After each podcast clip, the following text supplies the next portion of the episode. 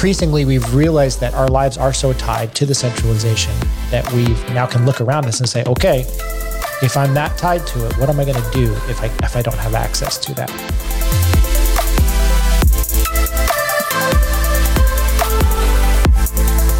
Welcome back to Bitcoin in the Bible, a weekly show for Christians who love God's word, care about sound money, and want to learn about the moral case for Bitcoin.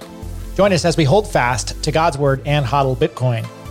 Hi, everyone. My name is Simon, and I'm privileged to be here with Will and David, my Bitcoin brothers. And as we talked about in our last episode, we really just rejoice in how we can spend a lot of time in our lives looking through and researching Bitcoin as well as the Bible, and, and then bringing to you some of the fruit of that labor each week and, uh, and bringing to you ideas that you can then turn over in your head and contemplate, test, make sure they're accurate and they're valid, and then apply as you walk with Christ and as you learn to appreciate the benefits of what Bitcoin has provided for you in the day and age that we live. So this week, I, I recently listened to a podcast interview of a man named Mark Moss by Preston Pysh. And Preston Pysh is one of the best Bitcoin interviewers out there. His podcast is definitely commendable, comes out every Wednesday. And uh, we're going to link this particular episode for you in the show notes if you're interested. For those of you who are not familiar with the work of Mark Moss, he has propounded the hypothesis that we are currently approaching the convergence in time and in society of, of three key big cycles. And we'll talk about this in a second so you know what they are. Uh, he also proposes that this convergence will profoundly impact the global, social, political, and economic landscape and will be a massive boon to the worldwide adoption of Bitcoin. Uh, as we've talked about before, Bitcoin provides a technological innovation to facilitate a societal reset to sound money that is decentralized, permissionless, and open to global usage. Now, it's important for you to recognize that we're not committed to Mark Moss's analysis or his hypothesis. And we definitely have some concerns about the merits of some of the specific numbers that he throws out there and whether or not these cycles have an actual basis in historical fact or even in predictive value. And so we don't want you to get hung up on his particular model or any of the numbers that you may hear him talk about. Really, what we want to do tonight is to talk through some of the thoughts and questions that he raises, because we find some of them to be very compelling and, and aligned with what believers see around the world going on in the financial space, in the technological developments that we see around us, as well as how these align together with how governments and societies change uh, as they go back and forth between different extremes. And so, the the extreme we want to talk about tonight are the the the reality that society tends to go back and forth between various levels of centralization and decentralization. And this is true whether you look in government or whether you look in banking or whether you look in even just how technology is is used and understood by the population.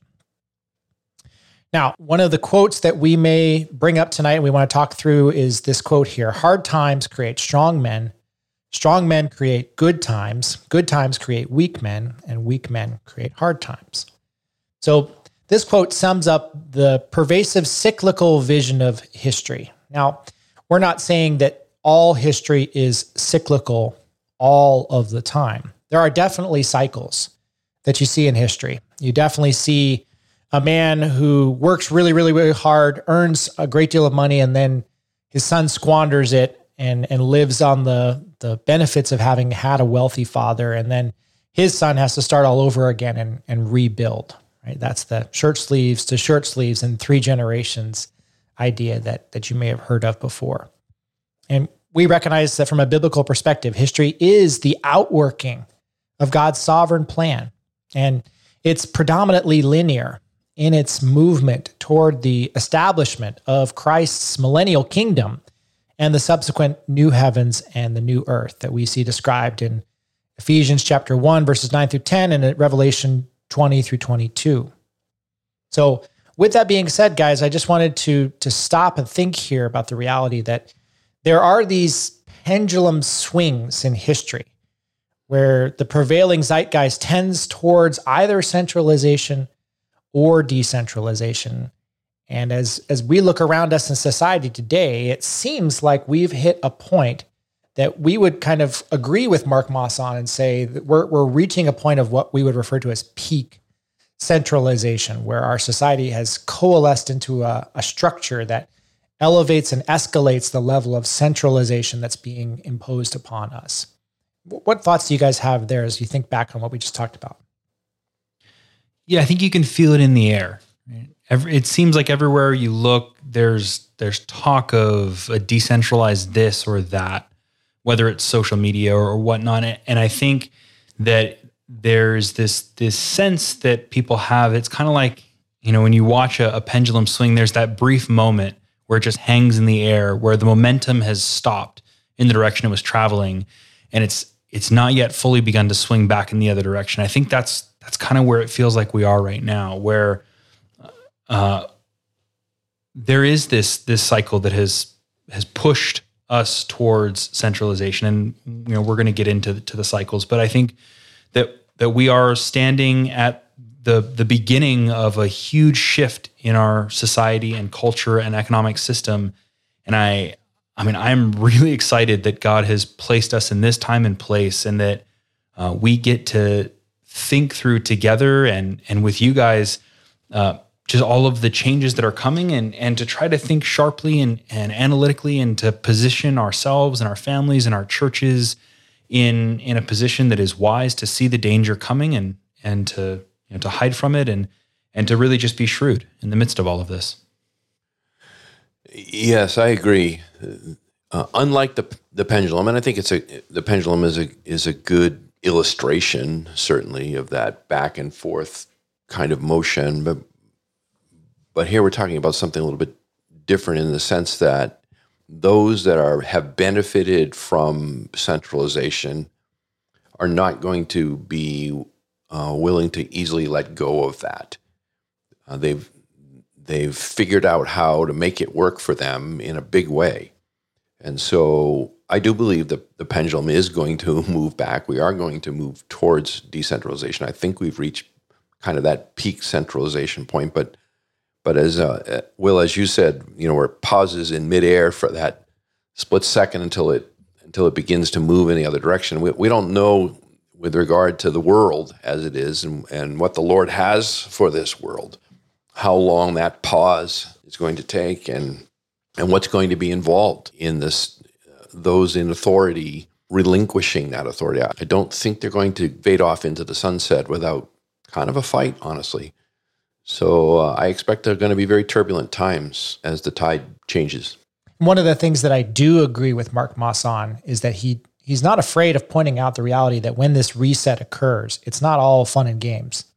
You you definitely go through some really difficult times as a society as society resets and rebuilds and restores. And I think about what I, I hear all the time about the men who went through the World War One and World War II timeframes and how they lived in such a way that that befitted their times. They they they grew muscles that I don't even dream of having because they had to. They had to restart and rebuild after societies had been destroyed by by war and by government and by economic action. And then as they did so, right, they they developed productive ways of producing and growing and maturing that then they were able to share with subsequent generations so that those subsequent generations didn't have to go through that same pain to accomplish the same gain. But as happens, right, if you don't go through that pain and, and you just kind of live in the prosperity of the previous generation, you lose those muscles. And eventually, when you lose enough of it as a society, the reset can be very painful. And Mark Moss points out that if we do go, in fact, go through a, a reset, it's not going to be rosy for everyone in the world. There's going to be some intentionality that we're going to have to put into thinking through what does that rebuilding, resetting process look like. And that's one of the reasons why I wanted to talk about this tonight is that I think that if we have the presence of mind to recognize that we are in a process of change, part of a biblical worldview is to look ahead and say, what should we be planning for and doing now while we have opportunity before things get really bad? And Bitcoin is just one piece of that for us. But I, I want to explore that a little bit more broadly tonight as we think about through what are the other ways that Christians can and should prepare for this reset and what will come afterwards. So, talk us through these cycles, Simon. What what is it that we're looking at? Yeah, I'm just going to give you some brief highlights here. And as we mentioned, you can listen to Mark Moss's presentations on Preston Pysh's broadcast or more if you want the, the details here. But in broadly speaking, there's there's three cycles that he points to. One is the easy one that we've talked about many times before, the financial revolution that we're seeing, where we have basically seen our debt-based economy reach a culmination where it's it's painted itself into a corner. There's no way to to con- continue forward without some form of reset because the interest rates have been lowered so low so as not to have to repay all of the debt that has been in exponentially increasing in the later stages of this. So, and this is not new, right? Societies have painted themselves into this debt based corner before. Wealth has moved through many nation states that had their the global reserve currency, right? Whether that was Portugal to Spain to the Netherlands to France to England and to the US. And uh, Mark Moss argues that these are about 80 year transitions. And so, therefore, you would eventually start to see them piling up into 200 plus year transitions where eventually after about 200 to 250 years that, that global reserve currency dies and so if you think about where the us is at we've been the global reserve currency since the, the early 1900s about 80 years ago so it's not unrealistic to see that this financial cycle is coming to a conclusion the second cycle that he proposes is this technological revolution which tends to come in in more of an exponential change, right? And when I talk about exponential change, I mean it's not going to be about the same interval of time between technological revolutions, but he definitely uh, proposes the concept that technological revolutions are not just incremental changes. They're they're big disruptive changes that change the way in which the economy works overall. So there's some great examples of this in the most recent past. I mean, we can go back about 50 years and see how much our society has changed since the 1970s with the advent of the information and telecommunications networks that we all live in and with don't even know that we're living in right now. But you can go back into the early 1900s and see how oil, automobile, and mass production has dramatically sh- reshaped society. Go back into the mid 1800s and see how steel and electricity and heavy engineering changed. And even further than that, right? Go back into the the time of the Industrial Revolution in the 1770s and just look at how mass production of cotton and the cotton mills of Europe completely changed society. Now, this is where it kind of breaks down because if you can't keep going back further and further and seeing this happen at a regular pace to say, okay, this is exactly going to happen every so often. But you can definitely appreciate that as we move into the time frame from the 2020s and on, that there's the potential for a huge technological change to impact society. And, and Mark Moss definitely poses that it could be the advent of Bitcoin, right? A decentralized, trustless, permissionless, equal opportunity money system that is not governed by a, a centralized entity, right? Instead of governance, we will be ruled by the laws, the protocols that we, we voluntarily submit ourselves to, right? We choose to participate in this network. We're not forced to do so. And he poses the thought process that humans are uh, amazingly bad at predicting the future. We think we know what technology is going to do to us in the next 5, 10, 15 years. We rarely have a sense of how much it's going to change us and the lives of society around us. Well, in the 19th century, I believe it was, they were going to shut down the, the guy who was the head of the U.S. Patent Office said it ought to be shut down because everything that was going to be invented had been invented. So he, he kind of missed that one. Indeed. But the one cycle I want to focus in, on tonight is this political, social, and cultural revolution. Now, again, that's a lot of concepts wrapped into one phrase. So Mark Moss would definitely concede that this is a big, complex entity that you can't necessarily uh, paint into a corner and say it's just this one thing. But uh, what he does point out is if you look back historically, there definitely have been times where we've kind of swung back and forth between centralization and decentralization, or alternatively, from collectivism, the we's of society, to individualism, the me's of society.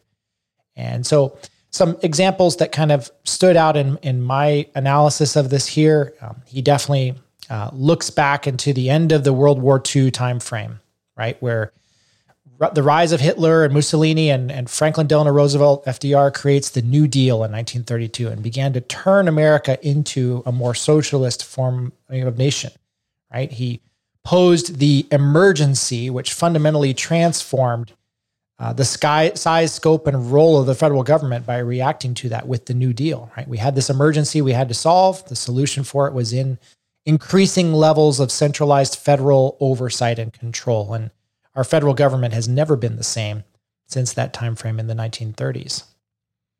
Uh, if you go back further than that, he would definitely argue, and we're going to talk about this tonight, that uh, the American Revolution was a pushback on the centralization of the monarchy, uh, basically choosing a, a, more decentralized, individualistic world compared to what that which had come before that. And then we're going to zero in on this especially because this is a Bitcoin in the Bible podcast, but he would pose the, the hypothesis that the Protestant Reformation that occurred in the 1500s, starting in around 1517, that, that this was a peak point in time where peak centralization was rejected by the masses and, and that uh, those who were living underneath the centralized control of church and state as it was unified in that time frame had the ability to basically reject that centralized, centralized control and, and move forward into a more decentralized path. Now, I want to take a more careful, close look at that with you guys, especially since we are committed Christians. We want to make sure we're understanding what happened in the Protestant Reformation specifically.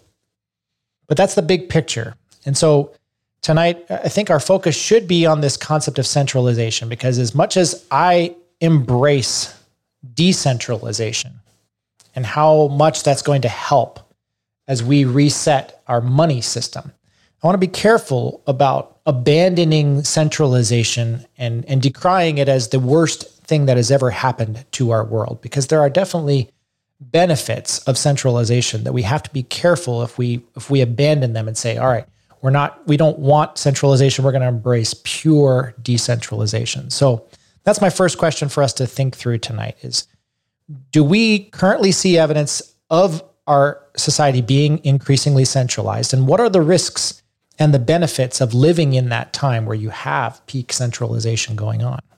What are the benefits of living in a time of peak centralization? Convenience.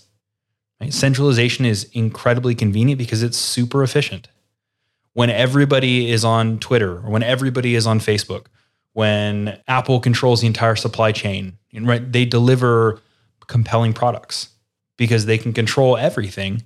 And when it works, it's great and it's really smooth and it, you know, it's frictionless. You don't have to think about it. You just it just kind of melds into the background. Yeah, I agree. The um, peak centralization. I jotted down a couple of things here. So 70% of US beef production is now tied up in four companies, two of which are Brazilian. The same is basically true in chicken and pork. And so the entire protein structure really of, of the United States is held in the hands of just a few corporations. They they control all of that. And so that's an evidence of, of kind of peak centralization. The top four banks in the US, JP Morgan Chase, B of A, Wells Fargo, and Citibank um, have more than 39% market share. So when you just think about banking, it's hard to avoid doing business with one of those, you know, four major money center banks. We see the same thing in the realm of healthcare. More hospitals are owned, corporately owned, and the insurance consolidations of insurance companies and so forth. So there's definitely these evidences of, of peak centralization. So, what is one of the benefit of it? Well, they are able to deliver goods and services efficiently and consistently, and consistently, and at a price, uh, to this date at least, at a price that is quite a bit cheaper than would be available under a, a decentralized system. There's just less friction this way. And I think there's there's enjoyment in it too, right? Uh, I mean, I think we all decry this, but we also appreciate it, right? Think about how hard it is to not buy from Amazon, right? It's so easy and it's it's enjoyable to be, have the convenience to say, look, they know me, they know my buying habits, and they know how to get stuff to my house fast. And I appreciate that, right? So it, separating myself from their ecosystem and saying I don't want it to be centralized requires a lot more work on my behalf probably requires me to embrace higher cost either on the product itself or the shipping or both. And I don't necessarily have the ease. If I don't like it, I can't return it as easily. It's just not optimized for me. So I, I think it's important for us to say, as much as we don't like centralization. And then believe me, there are definitely some things on this list that I don't like being centralized. I don't like central banks. I don't like the fact that the large commercial banks don't care about the individual person anymore, right? You, they have you in their grasp and they know it and they can basically charge you what they want in terms of fee structures and those types of things. Hospitals and health insurance, right? The fact that the system is as centralized as it is means that the voice of the individual consumer and his ability to choose and work with providers that pr- provide him or her the flexibility that they want to provide is completely gone in our modern healthcare system. So, unless you pay cash, and that's been eye opening for for me over the last few years. I've I'm no longer uh, insured, so I'm self insured in that way and pay cash for my all my medical needs. And it is kind of amazing how more streamlined the process is is when when you pay cash for things and the ability to kind of cut through the red tape and, and get what you need or or, or want uh, without having to go through all of that. So, yeah, there's there's huge benefits, right? That simplicity of wherever you move, wherever you live, wherever you travel, having access to the services and goods that you want at a relatively low cost with the, the simplified um, access to them. And it just takes less effort, right? To, to prove that you belong in that system, right? You don't have to verify and regulate yourself. Obviously, you've embraced the, the freedom of using cash, but you probably had to put in some extra effort just to prove that you could produce the cash to be able to pay for the, the, the business that you got at those medical institutions, right?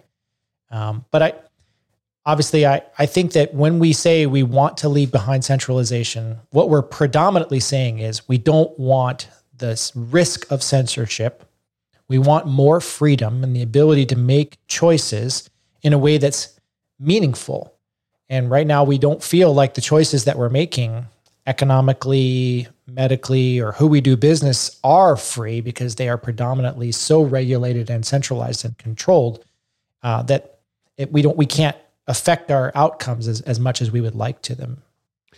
Yeah. So centralization, I think, leads towards central planning. It, it, I think that one inevitably brings the other into play. And, and so what has happened in the economies of the world, and this is the first time for the, for the entire world, you know, you talked about that there's been uh, inflationary collapses and deflationary collapses throughout history, and there certainly has, and and um, world reserve currencies have changed through the years, and and clearly that's true. But this is the first time in the history of the world where everybody's on a fiat system uh, that's entirely debt based, and so what this transition looks like, there is no historical precedent for that. But but the back to the point of of the centrally planned economies is that the the marketplace has operated historically through the pricing signal. And the pricing signal is is the accumulation of, of billions and billions of, of individual decisions between buyers and sellers that generates the kind of price signal that businesses have used to regulate production and that banks and, and um, and lenders have used to establish interest rates and, and all those sort of things. And they've all been crushed in this process.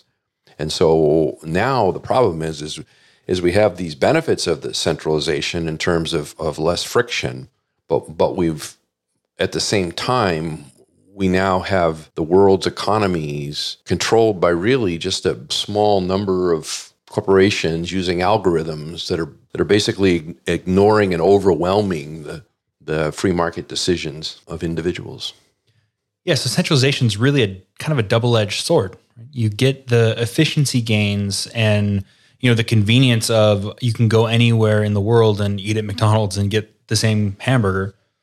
But because when you have this centralization, you have this concentration of power, and we're living in a world in which these corporations have uh, unimaginable influence over the monetary system through you know the the political system which is built really on bribery.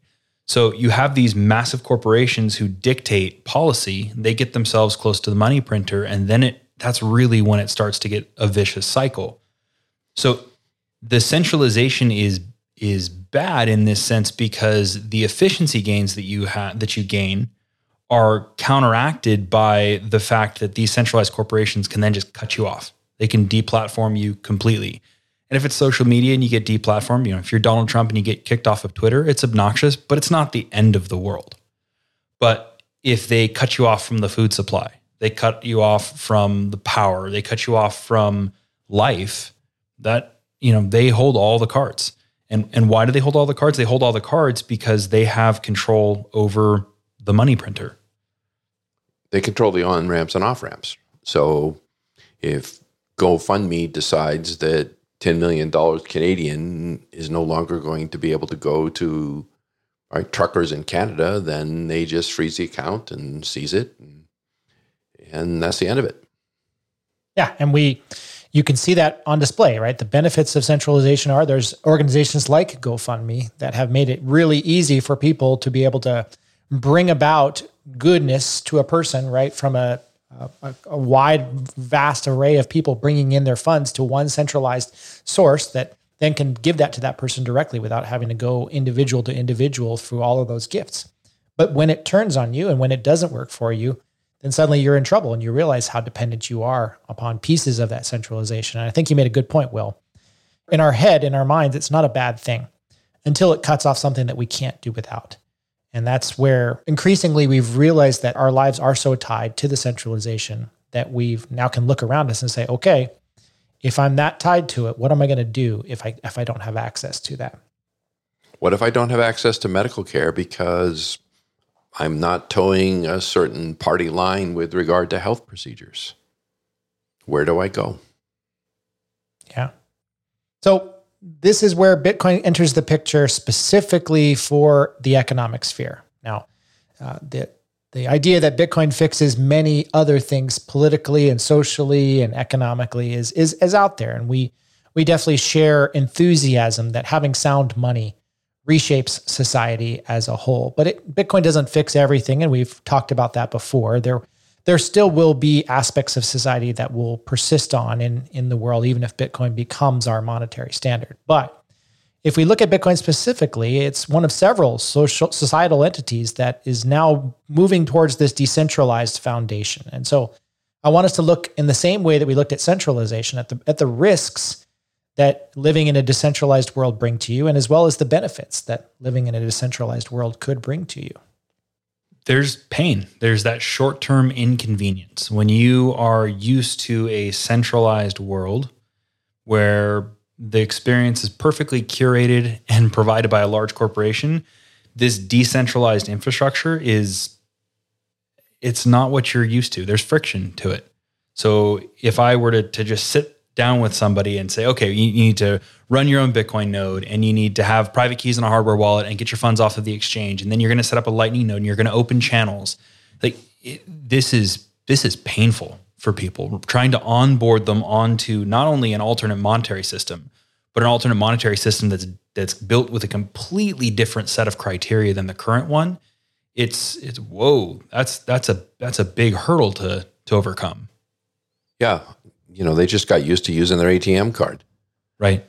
So it's it's definitely creates pain in, in that process. And because we're in that early adoption phase, the systems aren't clean and they don't all talk to each other and and you do you know particularly for someone of my generation uh, you can feel kind of lost in in some of this and it takes time it takes time to build the infrastructure you don't just have a single corporation charging ahead, mandating we're going to do this, then this, then this. Here's our product roadmap. Let's execute on it and get it done. You have thousands, tens of thousands of engineers all over the world working on it.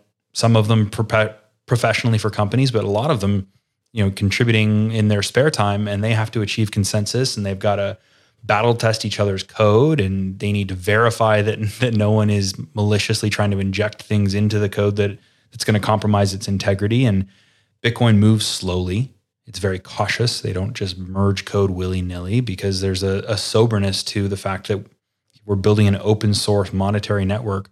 There's there's a ton of attack vectors and we need to be really cautious that we don't introduce a bug or a vulnerability that's going to bring this thing down. Yeah i think that's big picture, one of the things that decentralization fixes, but it also has as its intermediate step a level of vulnerability that's not protected by the the centralization. Just an example, right? A, yesterday, I got a text message on my phone saying, "Hey, possible fraud alert! Uh, someone's trying to spend money on your son's debit card. Right? Call this number. Let us know if this transaction is is valid."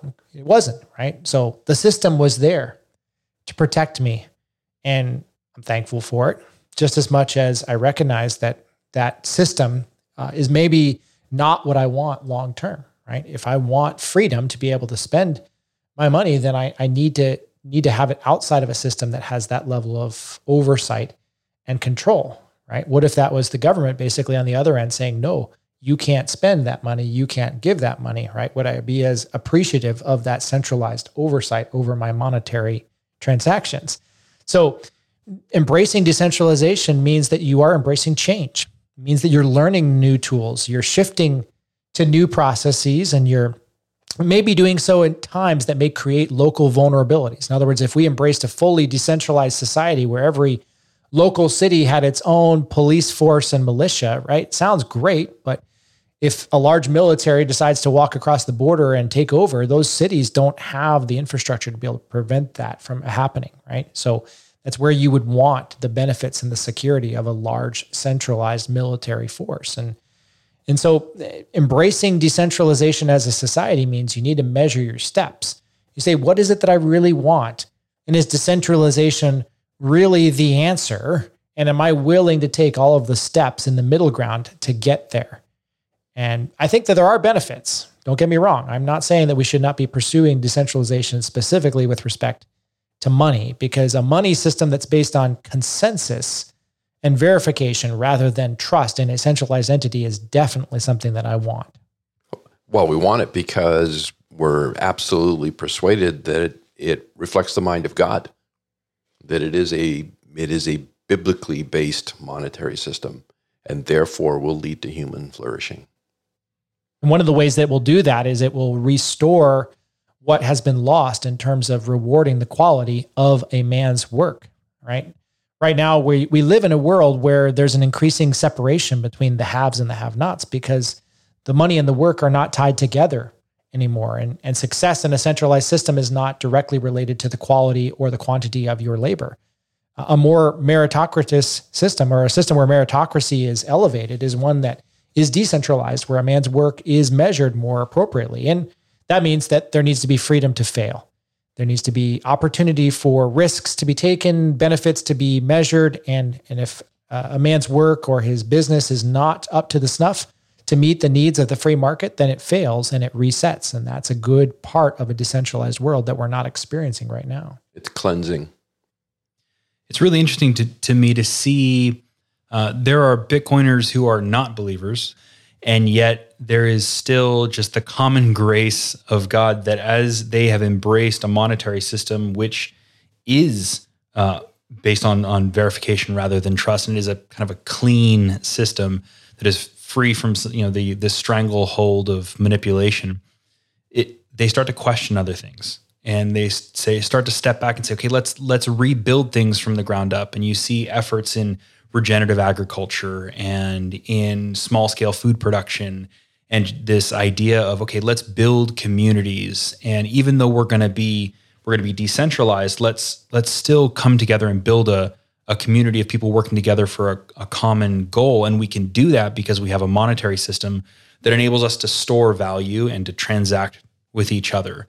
And um, you know, there, there's a guy Untapped Growth on Twitter who is who's doing regenerative agriculture with heritage breed cattle, and it's just fascinating to me to watch um, these endeavors to kind of rebuild society from the bottom up. Yeah, one of the one of the risks of centralization we didn't mention is that the idea of a single point of failure is that you the system becomes so finely tuned, and we're kind of watching that now with the the entire world shipping fiasco but it's become so finely tuned with just-in-time inventory and so forth that that any one bottleneck, for, you know, for the lack of a of a part, Ford has to shut down and idle an entire production line of, of automobiles because there's no other source, there's no second source of parts, and nobody's carrying any inventories. So those, you know, that's the downside of of that entirely fine-tuned system. The more decentralized approach gives you the redundancies. Um, there is, you know, there's inefficiencies in the redundancies as well, but but it's a more robust system. And just to point back to that as well, when we embrace decentralization in, in areas outside of money, we just need to be prepare, prepared for that, right? So, for example, if I did have a, a, a severe health problem in my family, the benefits of a centralized system are that I could go to the local hospital, and even if the healthcare providers there did not understand the disease that my child had or that I had, they could reach out to a network of health providers across a country and find a specialist who does have the ability and refer me to that specialist.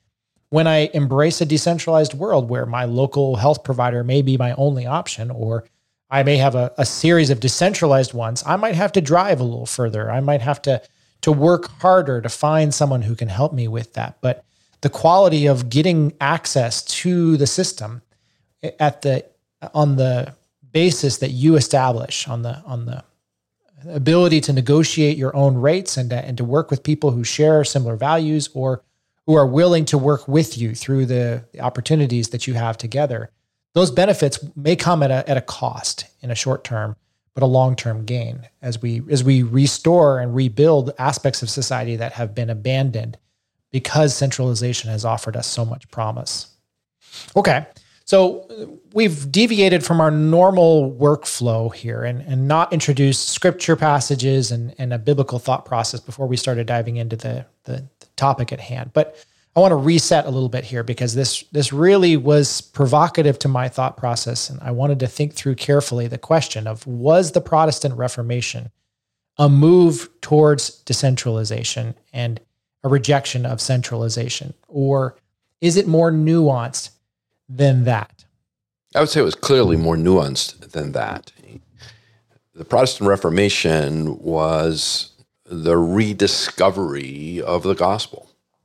The scriptures had had fallen into disuse, originally translated into Latin uh, with Jerome, which was at that time the Vulgate, the, the idea of a common tongue. Uh, it was designed to be able to be read, but but over time, with the fall of the Roman Empire and so forth, Latin had become an obscure language. And so the people didn't read Latin and couldn't read the scriptures, and eventually, even the priesthood, for the most part, couldn't read it. And so, being cut off from the Word of God in that way, the church state paradigm started under Constantine in the fourth century um, became encrusted with theological barnacles, if you will, and, and the gospel became obscured. It, it became hidden under layers of human tradition and uh, stewarded by corrupt individuals until, for the average person, the gospel of, of the Lord Jesus Christ had become obscure and, and even unavailable. And so it was a, a mighty work of the Spirit of God to peel that all away and allow his people to again discover the truth. Yeah, I, I, think it's definitely true that if you lived in the 1500s in and were part of the Catholic Church at that point in time, you didn't have a lot of options. It wasn't like you could just say, "Hey, they're not preaching the gospel. I'm going to go find a new church." So the reality that the world and and churches have changed significantly as a result of the reformers and their work of, of restoring biblical truth about salvation and scripture and, and how to worship God, and provided the people around them an option outside of the Roman Catholic Church. That's definitely consistent with a, a move towards decentralization.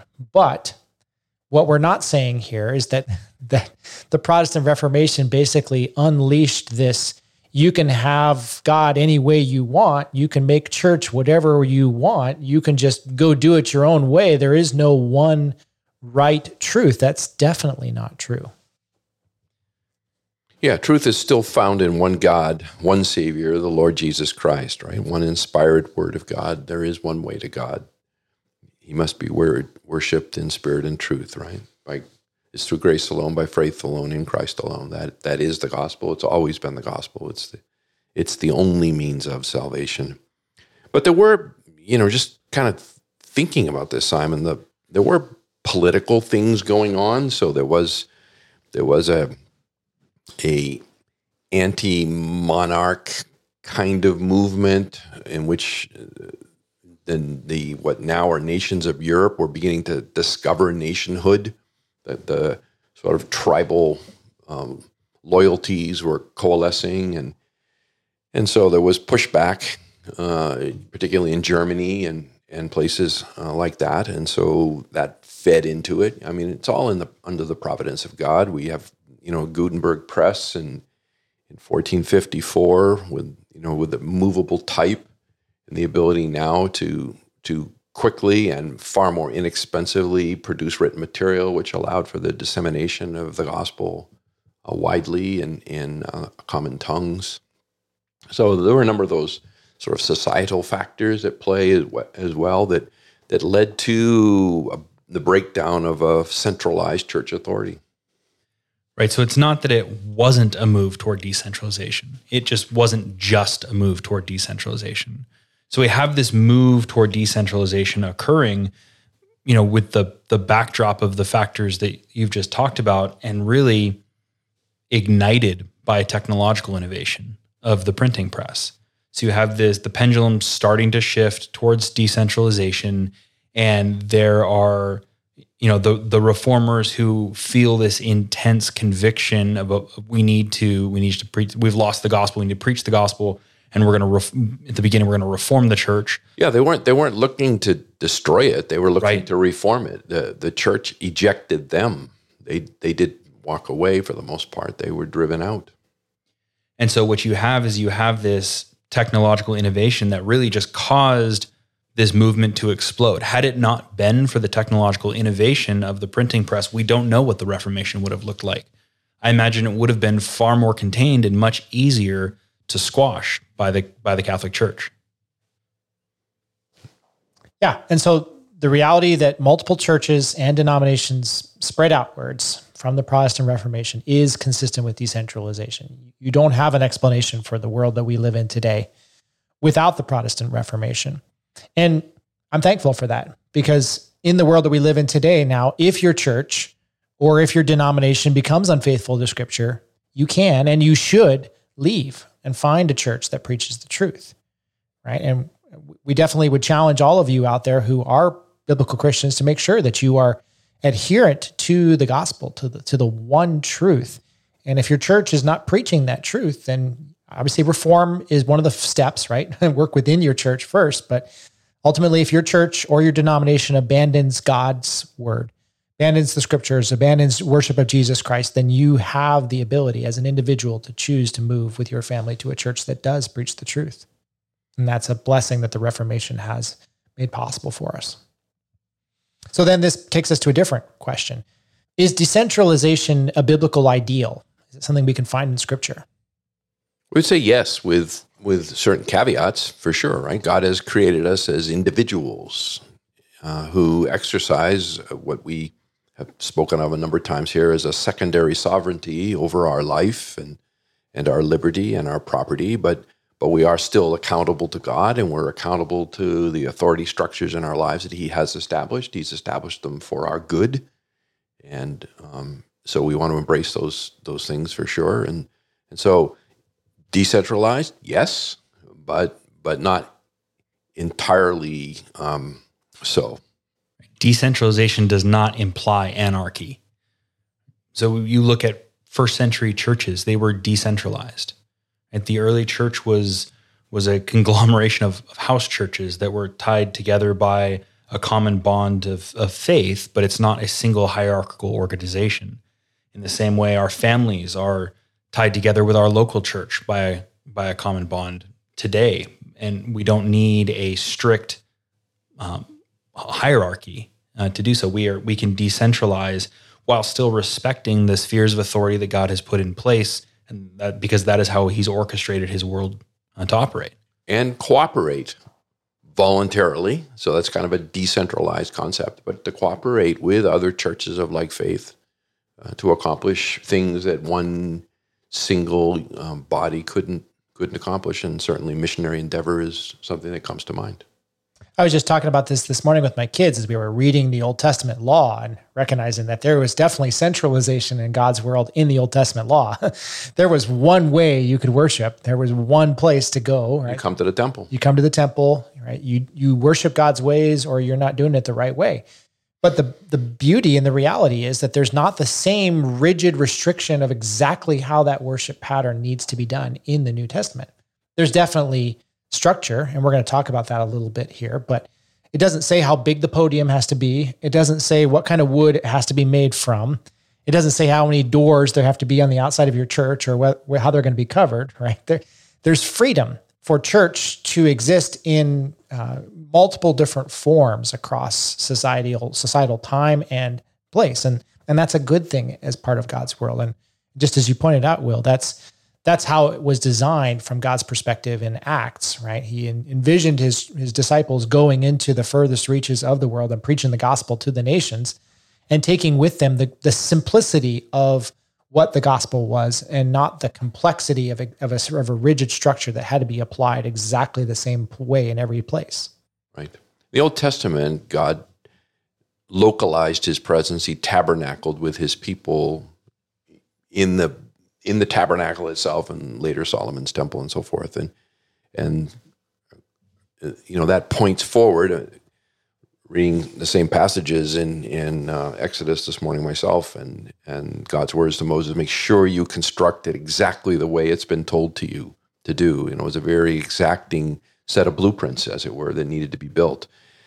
And, um, and in the New Testament, right, God tabernacles among us in the person of his son, the Lord Jesus Christ. And so that's not, he's not subject to our innovation, right? There's only one way uh, to God, and it's through the Lord Jesus Christ. And, and all other means are, that anyone would um, postulate are, are invalid and uh, will, will, not, will not bring you into the presence of God. And so, so that principle of centralization still carries Old to New Testament, mm. um, but the the form of worship is far more decentralized. And talking about the, those holding the levers of power don't like to let go of the transition. You can look at that transition when the veil of the temple was torn. Right, the centralized system of worship that had been corrupted by um, evil men who exploited their positions to really make a mockery of God, they weren't so happy to relinquish the power. They didn't like the idea that now, you know, their centralized control over worship had been stripped from them. Yeah, but I like what you said there, David, right? Centralization is still present in the New Testament. It's just in a different form. And the reality that we, as independent human beings, men and women, uh, the same before the cross, right? Exercising freedom and autonomy in, in choosing to submit ourselves to the lordship of Jesus Christ are doing so with the ultimate responsibility to God's moral law, which has never changed. It's not an Old Testament law that's now gone and we're free to just do whatever the heck we want to do in a decentralized world. God is still God and his standards of righteousness are still there. In fact, the righteousness that Christ challenges us to in the New Testament is even greater in, in how it looks at our hearts, right? So as believers, we are bound to Christ and, and his love binds us to one another. And I think that this is important for me to think about just as much as I think some of our listeners need to think about this too, because there's there's this notion in the world that we live in today that you can be a nomad, you can just basically go where you're treated best. You can take your money, leave the society that you're currently in, and just go wander around. And you don't even have to have a home. You can just work from wherever you happen to have an internet connection because that's how technology and society are changing around to us. And while I I think about that idea and go, wow, that is true in many ways. It's not the ideal for how God intends for his people to live in community with one another and to submit themselves to a local body of elders who are to be Christ's under shepherds and and are bound to the authority of his scriptures and are responsible for maintaining a relationship with the people in their body that's tied back to that central authority of Christ and his scriptures. Yeah, I mean, the book of Judges, right? Each man did what was right in his own eyes, and you've got 400 years of chaos. So that notion of, of, of complete decentralization when it comes to relating to God, but even relating to each other. I mean, the, the, the stories of the Book of Judges, right, are horrendous as, at the level of morality and civility and so forth. So, so that thought that you that everyone's a nomad, everybody can do whatever they want to do, and it does it doesn't matter. We don't need each other or whatever is a is a recipe for disaster. Yeah, we must cling to what Christ has given to us, and God has given us one centralized truth source, right? The Word of God, right? Predominantly revealed in in Scripture, but obviously in Christ Himself, and and we must embrace the reality that each Scripture passage that we go to has one interpretation with multiple applications for sure, but we cannot bend or twist scripture to say what we want it to say, right? Scripture says one thing and and it's our job to go to it with the help of our church leadership to to find that one thing, right? And in that sense, local church leadership, submitting yourself to elders and pastors, that's a limited form of centralization. It's not a denomination, it's not the Roman Catholic Church, it's not you submitting to a governing body that does not know and love you and relate to you. It is it is you in obedience to scripture humbly choosing to submit to the spiritual oversight of a group of elders who are themselves accountable to Christ and to his people. And, and so in that sense, the benefits of centralization that mean that you are you have someone else to watch out for you and to to to feed you, to feed you the word every Sunday. And and you can't do without that constant feeding for very long, right? There there are obviously exceptions, missionaries who go into close countries and don't have a local elder board over the top of them, uh, helping them in the, the, in that local context, but they're still accountable to, to those who sent them out back home. And there, and there needs to be that accountability or it's, it's starting to deviate away from God's design. Yeah, I think it's really helpful to think about biblical authority, which is I guess we would say is a is a a sign of centralization, but but to think about biblical authority for what it really is. In other words, it's not it's not about restricting our freedom. It's not a, a negative concept of of denying us this, that, or or the other thing. Biblical authority, properly understood, is life giving. Right? It's it's protective. It's it's nurturing. It's loving. It's kind and generous and and self-sacrificing and and so when it's properly understood and, and practiced it's a it's a very good thing it's a very beautiful thing it's essential for human flourishing because it reflects the very character of God right so Jesus said in Mark 10 45 that even the son of man did not come to be served but to serve and to give his life a ransom for many so there's biblical authority there's the there's an act of centralization that that brings about the, the redemption of, of mankind, right? So we, we see that that biblical authority as a foundational structure of human society, and the Bible speaks of such things. We we have the husband-wife relationship, and you know, spoken of, uh, introduced in Genesis two, and Paul referring back to that in Ephesians five, and establishing roles within the home and so forth, and a husband's leadership and, and a wife's uh, following as as his helpmate and, and so forth. That's a that's a beautiful thing. We have we have the elders and church members and and how they relate to one another. Hebrews 13, 17, 1 Peter 5 speak of of the same kind of thing. It's an authority that loves, that serves, that gives life to uh, those under its care. And then government and citizens properly understood in, in Romans 13, and we have an episode on this, but several times in that passage that the government is called a deacon of God. It's called a servant of God. The government is designed to to serve people, to protect them, to to be life giving towards them, not to rule over them for for its own benefit. So that brings us to an important concluding question here as we think about this. And we, we recognize that society is changing and it is swinging towards an age of decentralization and technology and financial change is only going to accelerate that change. So, what are the implications for Christ's disciples? And, and what, what must we focus upon to remain faithful to God and His Word as society changes around us?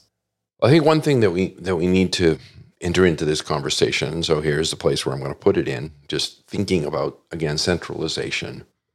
The peak act of centralization is the reality that we are a fallen race in Adam. We are centralized in Adam. That's Paul's argument in Romans 5. We sinned in Adam, and thus we are all condemned. And as a believer, we are centralized in Christ, the second Adam. It's in union with Him that we are adopted and become sons of the living God. It, is it is our redemption, is our spiritual union with Christ, and so that's peak centralization that brings about the redemption of mankind. So so centralization itself is very much an idea of God and is an expression of his kindness and goodness and love. So we don't ever want to, um, in, in our pursuit of, of some of our decentralized goals for an economy and, and a society and so forth, we don't want to ever lose sight of the reality that we are one in, we are one in Christ and that, it, and that centralization is, um, determines our eternal destiny. Right. Peak decentralization is the the idea that you can stand and justify yourself in front of your creator. Yeah. It is it is absolute folly. So yeah, as we are swinging from peak centralization towards decentralization, we need to be careful that we don't throw the baby out with the bathwater.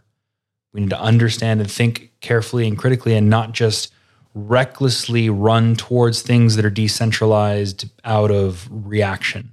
Right? Find the the narrow path and tread wisely on it, and and don't just uh, throw out you know the old marking stones. Yeah, do not move the ancient boundary stones. Yeah, absolutely. And count the cost. We talked about how change can be difficult. And so as you embrace change, measure your steps. Make sure that the change that you're pursuing, you understand how much work you're going to have to put into achieving it.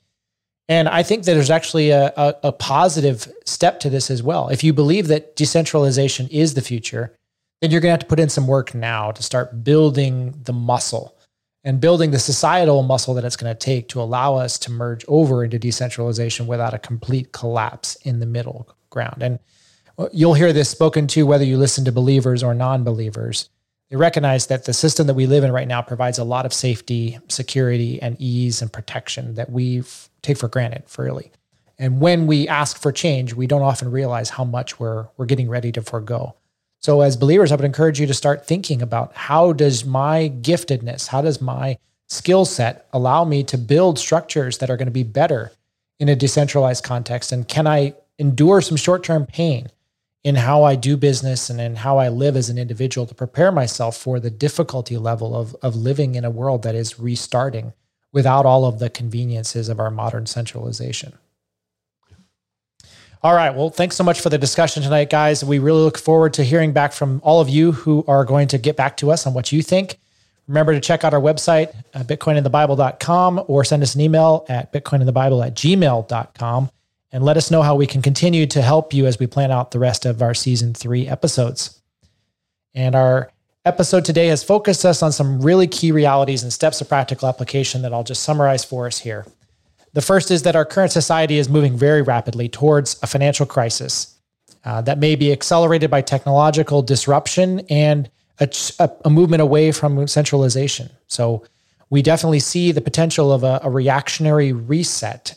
And we want to ground ourselves in the reality that centralization is not purely evil, but it is prone to corruption by the sinfulness of human pride, deceit, theft, and violence. And decentralization, and specifically Bitcoin, provides an alternative for the societal reset that, that may happen here. So, as Christians, we do embrace decentralization, but we must take care to approach it biblically and not abandon our core central commitment to the truth that God is our authority. And living under God's authority allows us to embrace the Bible as our source of truth and salvation by grace through faith in Jesus Christ as the only way to be saved. And as we've talked about tonight, God's design for Christians is to live in submission to their local church elders and in right relationship with one another. And so, as we see society changing, we want to encourage you to hold fast to that which is true and uh, do not abandon it just for the promise of decentralization. As we conclude today, we want to first thank all of you for your support and encouragement. And we, in turn, want to encourage you to trust God, love Christ, love your neighbor, and save in Bitcoin.